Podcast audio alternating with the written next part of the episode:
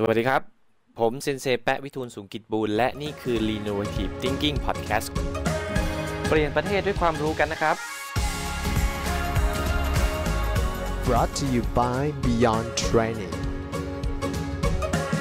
Go beyond your limits and reach your full potential. สวัสดีครับ คุณอยู่กับเซนเซแปะวิทูลสูงกิจบูลใน Renovative Thinking Podcast EP ที่ 110 นะฮะ EP ที่แล้ว EP 109 ผมก็พูดถึงเรื่องของไคเซนในห้องน้ำญี่ปุ่นไปนะครับ พูดไปได้สักประมาณ 4 หัวข้อเองเนาะจากทั้งหมดที่ผมลิสต์เอาไว้ต้อง 14 หัวข้อเนี่ยนะอะมาไม่เสียเวลานะครับ มาต่อกันตอนที่ 2 เลยละกันนะครับ ซึ่งก็บอกเลยว่าแบบเด็ดมากนะ EP นี้ห้ามพลาดเด็ดขาดนะครับ นึกถึงถัดมานะครับ หลังจากที่พูดถึงกระดาษทิชชู่ไปแล้วที่กดน้ำชักโครกฝาไอที่บิดชักโครกไปแล้วเนาะพูดถึงเรื่องของน้ำที่มันไหลออกมาจากชักโครก แล้วก็ถกชักโครกฝาไอที่บิดชักโครกไปแล้วเนาะพูดถึงเรื่องของน้ำที่มันไหลออกมาจากชักโครก แล้วก็ถกปัสสาวะตอนเนี้ยอยากจะไปพูดถึงอีกอันหนึ่งที่แบบคนที่มีเขาเรียกว่าคนที่ชอบนั่งโถชักโครกนานๆ แล้วโดยเฉพาะหน้าหนาวบ้านเราอะไรเงี้ยจะชอบซื้อกลับมานะครับ ก็คือไอ้ฝารองก้นน่ะ ฝารองก้น นึกภาพเวลาเราอยู่ในห้องน้ำมันก็จะมีฝาใช่ไหมที่แบบเปิดปิดได้ ถ้าเกิดแบบจะนั่งจะนั่ง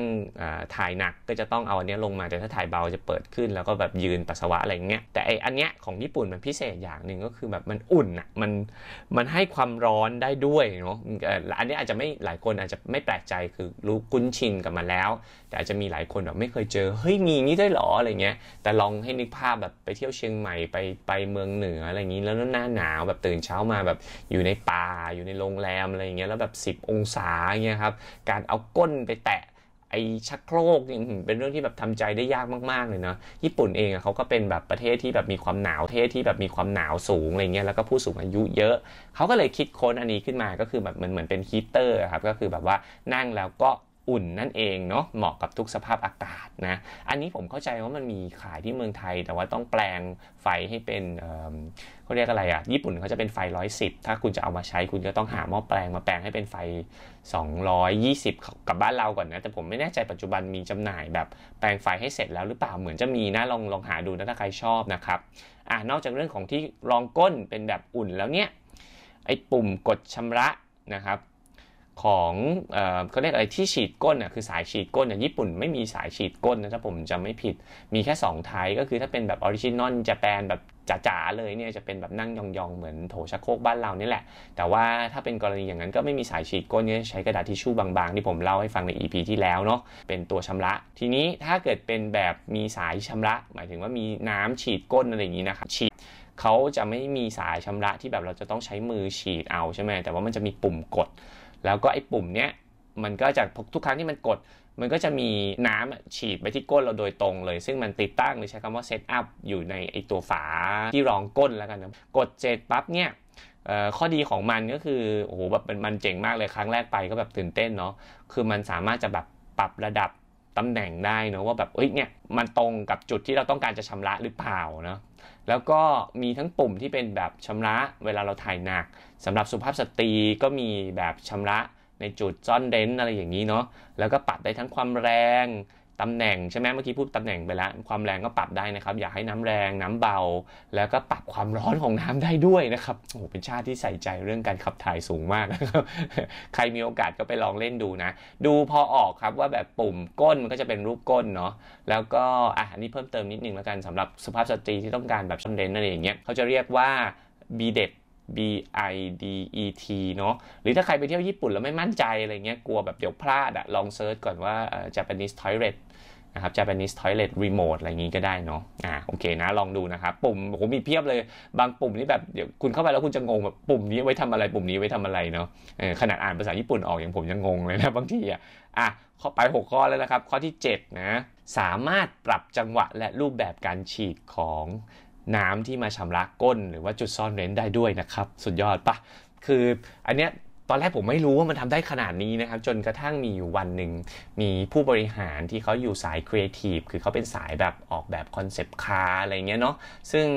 เขาก็จะต้องหาเทคโนโลยีไอเดียอะไรใหม่ๆอะไรเงี้ยแล้วเขาก็มาพูดสร้างแรงบันดาลใจให้กับพนักงานที่โตโยต้าประเทศไทยอะเขามาจากโตโยต้ามอเตอร์คอร์ปอเรชันเนาะเขาก็เขาก็เล่าถึงเรื่องของเทคโนโลยีการฉีดชำระ คือเขาไปไกลนอกจากเรื่องของความแรงใช่ไหมเมื่อกี้ที่พูดไปในในหัวข้อที่6อะแล้วก็เรื่องของน้ำร้อนใช่ไหมครับแบบปรับความร้อนของน้ำได้ ปรับตำแหน่งได้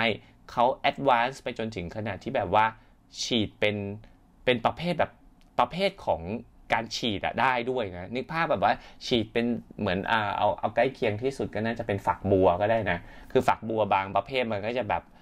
ปรับได้ใช่ไหมว่ามันให้มันเป็นแบบน้ำไหลแรงๆ เป็นเส้นๆ หรือให้น้ำมันเป็นฝอยๆ ใช่ไหมครับอะของ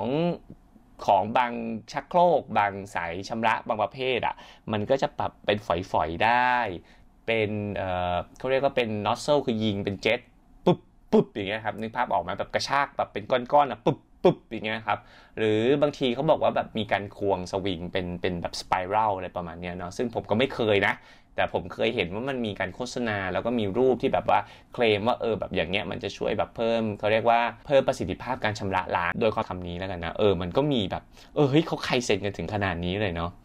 ผมฝากนิดนึงแล้วกันนะครับ บางคนก็จะบอกว่าแล้วจุดสมดุลมันอยู่ตรงไหนเนาะอันเนี้ยผมคิดว่าไม่มีถูกผิด แต่โดยความส่วนตัวคือญี่ปุ่นอะเขาเป็นชาติที่ต้องบอกว่าไคเซนอะมันเริ่มจากของที่มีอยู่หลักการของมันนะครับ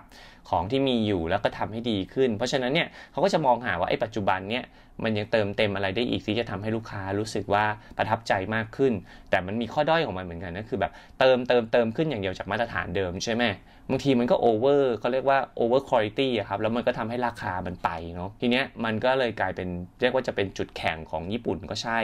แต่กลับกันก็เป็นจุดอ่อนของญี่ปุ่นเหมือนกันนะครับ อยากให้นึกถึงอันนี้ก็คือทีวีสมัยก่อนอะก่อนหน้านี้เราจะซื้อทีวียี่ห้อโซนี่ยี่ห้อชาร์ปยี่ห้อพานาโซนิกใช่ไหมเหตุผลเพราะว่ามันทนถูกป่ะครับ แต่หลังๆลองนึกภาพตามนะว่าเดี๋ยวนี้เราไม่ค่อยซื้อทีวียี่ห้อโซนี่อะไรพวกนี้ละเราจะไปซื้อซัมซุงไปซื้อ LG แบรนด์ของเกาหลีถูกป่ะครับเหตุผลเพราะว่าราคามันถูกก็ฟังก์ชันของมันก็มีประมาณนึง แต่มันไม่ต้องแบบลึกลับซับซ้อนมาก แล้วก็ 2 ปีพัง 3 ปีพังนะครับคือวิธีคิดของคนเปลี่ยนไปเนาะะเขาเรียกว่าอะไรเดียคือ มัน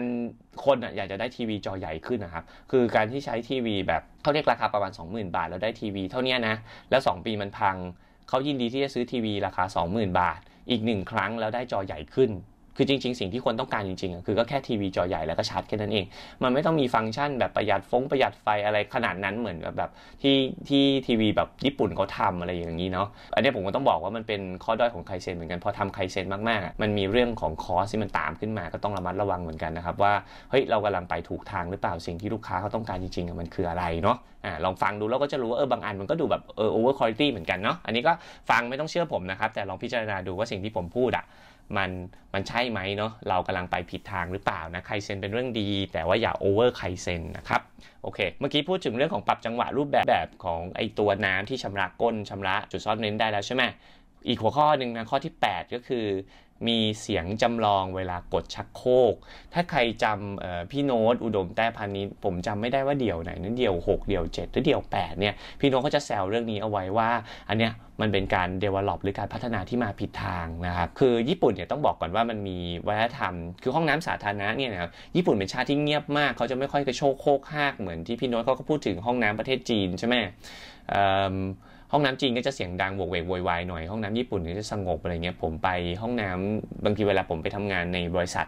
ที่บริษัทอย่างเงี้ยห้องน้ำมันก็จะแบบหนาแน่นมากคือ คนเยอะห้องน้ำน้อยอะไรเงี้ยนะเวลาเราไปอยู่ในห้องน้ำอย่างเงี้ยแบบบางทีเสียงเวลาเราขับถ่ายอะมันก็มีเสียงใช่ไหมเราก็ไม่อยากให้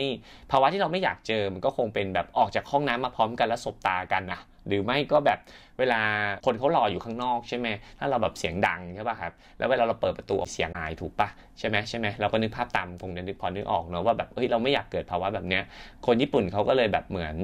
เออ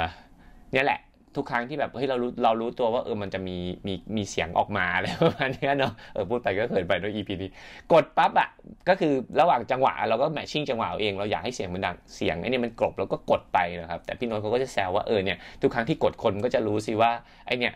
มันกำลังผายลมเออมันก็จริงเนาะแต่ก็ก็ อาจจะเป็นการแสดงออกถึงความรับผิดชอบก็ได้ไงเออถ้ามองในมุมของญี่ปุ่นอะเออผมก็ไม่เคยถามคนญี่ปุ่นว่าเขาใช้ฟังก์ชันนี้กันไหม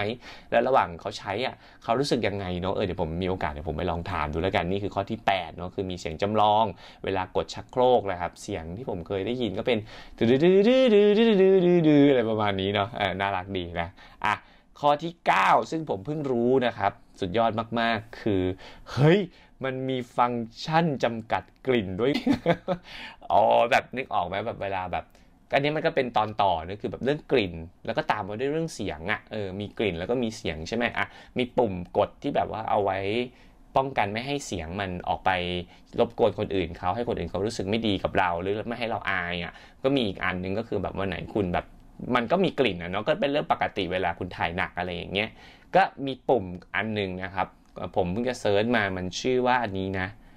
เขาเรียกว่า deodorizer นะ มันก็คือไอ deo แบบคล้ายๆ เหมือนตัวดับกลิ่นตัวลูกกลิ้งอะไรเงี้ยน่ะรากศัพท์มันเป็นคำเดียวกันอะ ก็มีปุ่มนี้ด้วยแต่ผมไม่เคยใช้จริงๆ คือ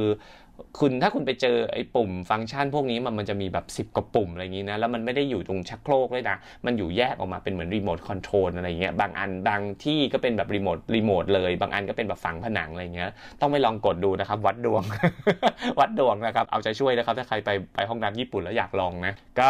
EP นี้ก็ไว้เท่านี้ขอไปต่อ EP ที่ 3 นะ ยังเหลืออีก 5 อันนะครับ ซึ่งก็เด็ดไม่แพ้กัน แล้วมันก็สะท้อนวิธีคิดที่แบบใส่ใจรายละเอียดของชาวญี่ปุ่นเกี่ยวกับเรื่องของห้องน้ำได้เป็นอย่างดีนะครับ พบกันใน EP ถัดไป 111 สวัสดีครับ หนังสือเปลี่ยนยากเป็นง่ายด้วยการคิดบนกระดาษหนึ่งใบที่คนญี่ปุ่นใช้ Master of One Page Summary มีจำหน่ายแล้วที่ร้านหนังสือชั้นนำทั่วประเทศ มาเปลี่ยนประเทศด้วยความรู้กันนะครับ Innovative thinking. Simple and smart.